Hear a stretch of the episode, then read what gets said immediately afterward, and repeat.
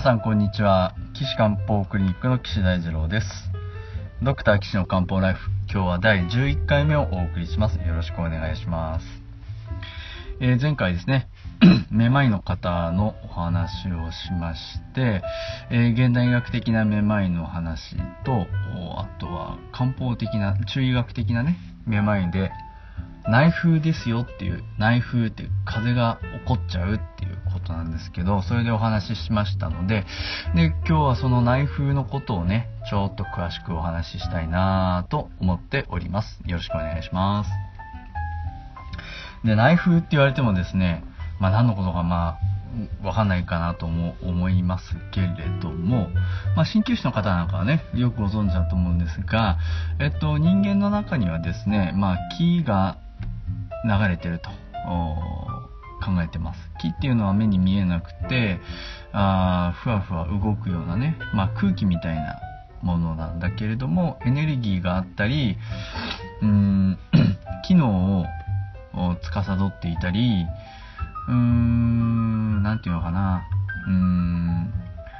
動く、よく動くものなんですね。ちょっとねあの不謹慎かもしれないですけど、あの目の前にねちょっとあの命を落とされた方が横たわっていると仮定しますよ。仮定ね、うん、でそうするとですね、その人をよく観察した場合に、えー、冷たくなって手足が動かなくて意識もなくて、で食べたものを消化変化させられないとかね、そういった状態ですよね。でこれっていうのは簡単に言うと気がなくなっちゃったから動起こっている現象なんだって考えられるんですね。すっごい簡単に言ってるんですよ。あの正確に言うとちょっといろいろギクシャクするんですけど、でじゃあ気ってじゃあそういうことをやってるもんなんだ、目に見えなくて空気みたいな感じなんだけれども、温めたり、えー、精神活動をしたり、えー、意識を、まあ意識ですよね、精神活動で、あとはなんだあ食べたものを変化させたり手足を動かしたりとか、そういうものであるというふうに考えてまして、でそれが体を上手に巡ってないといけないんですよね。でその気の流れを調整してるのがあ五臓六腑のうちの一番が肝臓ですね。肝臓、肝が気の流れをこう蘇生って言いますけど上手に調整してくれるねっていうところありますし、あとは呼吸で大切な肺ですね。肺も気の流れをよく調整してくれてるところですね。で消化吸収を司る脾もですね、気の上下を調整してくれてるといったところもありますし、腎臓の腎っていうのもね下からこう上に気を上げるような働きもあるので、五臓六腑でみんなで気の調整を司っている大切なあの機能なんですね。で特にその中でも、えー、肝っていうのがですね一番あ大切というかで、あの特にですねあのストレスとか怒りとかであの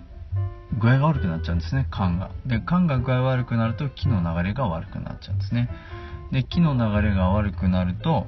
一つはあ上に行くものが行かなくて沈んじゃう。もう一個は気の流れが起こりすぎてわーっと上の方に巡って、でわーっと上の方に巡ってったせいでこう上の方でこうぐわーっと障害が起こる、気の流れが更新しすぎて障害が起こるっていうことなんですね。ですのでその気の流れに肝が大切だっていうことと、あと肝がですね怒りに弱いですっていうことなんですね。怒りっていうのは現代医学的にな現代社会的に言えば何かって言えばですね、まあ、ストレスなんですね。まあ、現代人はですね脳みそをたくさん使いますからね、もうストレス満載でございます。しかもこの中医学理論っていうのは、えー、っと農業がメインの時代に作られたもんですから、基本農業をやってることが、まあ、前提っていうと変ですけど、それを元にして作られているので、そういう時時代の人と現代人の現代人の生活比べたらも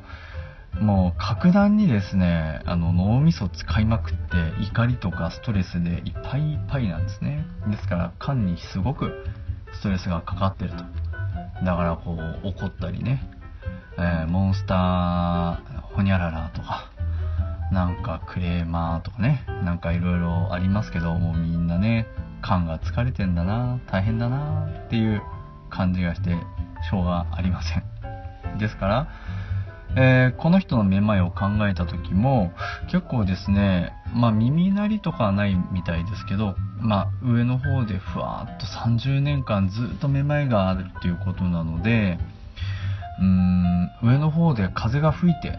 わーっとめまいがしてる可能性が高いですから、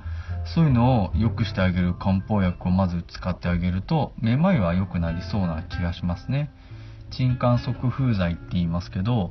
えー、天麻とか、うん、超糖香とか、うん、あとはその発散させて良くしたりする、えー、毎回化ですとかね、えー、あとは気の流れ、うん、発火とかね、そういうのも良さそうですね。うん、いやそういうのを使って治療すると良さそうだなと思いますね。うん、でそれとですね、まだ他にもこの人はキーワードがあって、さんじゅうねんもずっとあって今ななじゅうなんさいですよね。そうするとですね、肝の中のバランスも崩れてるんじゃないかなと思うんですよね。肝の中でのバランスっていうのは気と血というバランスです。で、肝の中にも気と血があって、肝の気と肝の血、血ですね。それ、それぞれがバランスをとってて、特にその肝っていうのは血を溜めとくところなんですから、あの血が少なくなっちゃう。で、血、血の血は陰か陽かって言えば陰なので、大元の陰も少なくなってるっていう状況が考えやすいな、今の状況でねと思います。肝肝心、物事大切なことを、うん、それは肝心だって言いますけどね、いやそれはまさにね、あの五臓六腑の肝と腎でね、もうそれがね要なんですよね。うん、でしかも肝と腎がそのすごく関係が深くて、特に肝と腎が両方具合悪くなるっていうのは、陰と陽のバランスの陰が減ってくるっていう状態でね起こりやすいもんですから、この人の場合は夜中トイレ行ったりですとかね、あとはわかんないけど腰痛いとか膝痛いとかっていうのはないのかな。あとはこうすごく白髪だったりとかね、シワがいっぱいあったりとかね、そういう現代風に言うといわゆるエイジング、加齢みたいなねところの症状が出てると、うん、まあ腎が拒してるんじゃないかなっていうのも考えられるので、治療として腎の陰を補いながら、それが肝の陰を補うようなね、そういったことを期待する治療も付け加えた方が良さそうですね。だから最初はその肝の風が吹いてるのを改善する、まずは。でそれがちょっとでも良くなったら、今度は治療をね、えー、ちょっとシフトさせて、その肝陰腎陰を補うような薬をこう使っていくっていうのがいいんじゃないかなと思いますね。あと食事も大切ですね。特にその、えー、気の流れを調整したりするのにですね、こう香りのいいお茶を飲むのがすごくいいですね。香りがこうふわっと気の流れを調整してくれるので、あのー、マイカイカっていうね、あのー、バラのつぼみかなみたいなところを、まあバラのつぼみじゃないんですけど、えー、っとそこのつぼみを使ったあお茶ですとかね、あとはジャスミン茶とか、あそういったものを使うことで、日頃からね肝を気の流れを調整してあげることをしてあげたりすると、薬も当然飲むんですけどあの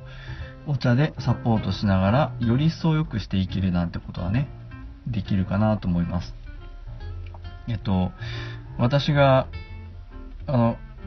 あうんまあちょっと時間だからちょっと長くなっちゃうけど、うん、ちょ私が生まれて初めて海外旅行に行ったのは北京で、で北京で老子生先生っていう、まあ、いわゆる中国の人間国宝みたいな感じでね指定されるお医者さんがいるんですけど、老中医と言いますけど、その先生のあの外来を見学させてもらった時はやっぱりお薬と一緒にそういうこのお茶飲んでねっていうのが出てました。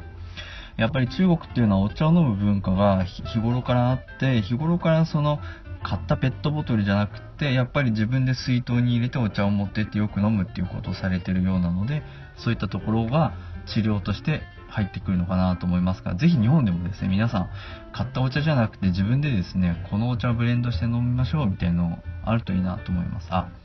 お茶作ろう、うん、そういう人用のお茶を岸漢方クリニックでちょっとプロデュースします。そうだな、そうお茶作ってみんなに飲んでもらったら漢方ねみんなすごいそれでハッピーになれると思うんで、よしお茶をちょっと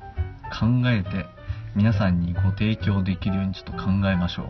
あ、いいこと思いつきました、ありがとうございます。まあそんなことで最後ちょっといろいろ長くなって付け出ししちゃいましたけど、えっと今日はこのめまいのね相談をお話しさせてもらいました。気が気の流れがこう更新しちゃって中で気の流れが風になっちゃってめまいになってますから、それを抑えてあげれば良くなりますよねというお話です。はい、えー、ということでですねこの番組ね皆さんのが体のお悩みがあればですね相談乗りますので、あの岸漢方クリニックのお問い合わせフォームからお申し込みください。えー、ユーアールエル は高崎漢方.ジンド ドット コム です。 タカサキ ハイフン カンポ ドット ジムドット コム です。それでは皆さんまたお会いしましょう。さようなら。